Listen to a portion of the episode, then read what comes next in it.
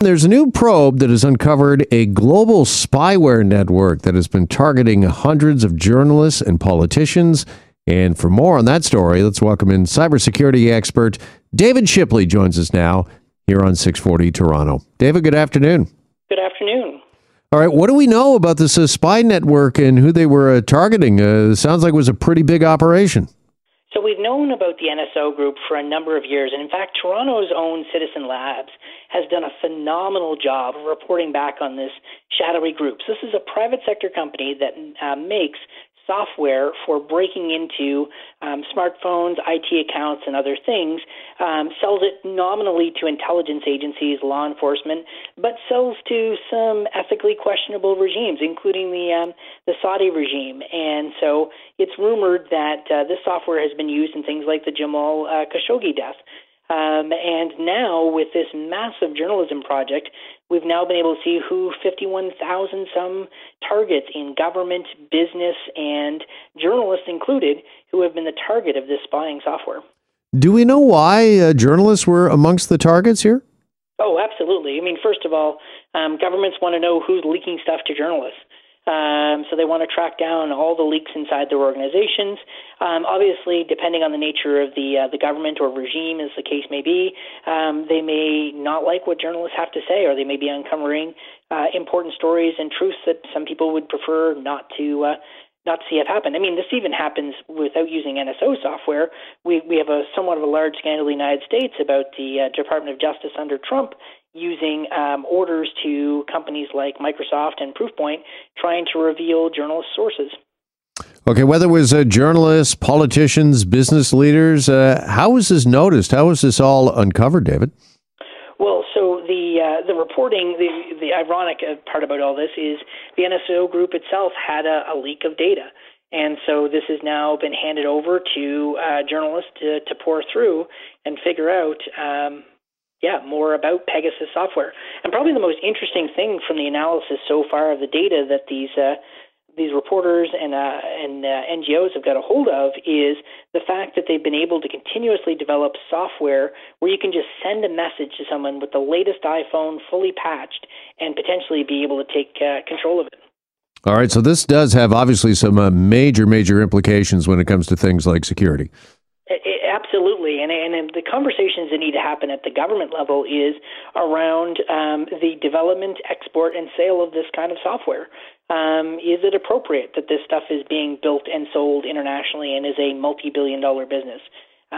Probably not. These are, for lack of a better analogy, digital weapons. And these are the new arms dealers, and the consequences are just as tragic as real weapons. Well, let's talk about consequences, because now that this has been uncovered, do we know who is responsible? Will there be any consequences? Well, we've known about the NSO group and the activities operating from this Israeli-based company for years. And the question becomes, how awkward is this going to get for Israel as a country? And how is it going to get for their private equity firms that have been bankrolling them as well? And what consequences might they face? And what laws may have been broken around this? I mean, this will probably take months, if not years, to fully unfold, but this is this generation's Pentagon Papers, right? This is, a wake-up call that I hope gets the same level of attention as those scandals decades ago got. But I'm worried it just becomes a one-week headline in the deluge that we live in right now with the pandemic and other cyber bad news, where people don't realize just how huge this was. When journalists are targeted, when the truth and those who are trying to get the story out themselves are unsafe, we're all unsafe. Also wondering just how safe all of our phones are, David, and is this a wake-up call really for all of us, people that are listening right now? I mean, you walk around with this phone pretty much 24/7. There's so much information about you stored on your phone, a lot of personal photos, other sorts of information. Just how impenetrable is the average person's phone? Well, not very. I mean, the iPhone and Apple are probably the best at sort of keeping their stuff patched and secure and private to the fullest extent possible, and they have a pretty serious vulnerability now that they're going to have to learn and update and try and patch. But all software, all phones are made by humans. Humans are flawed. Those flaws are reflected in the software we create, and there will always be holes in them. There's no such thing as perfect security. And so for folks, you have to look at your risk model.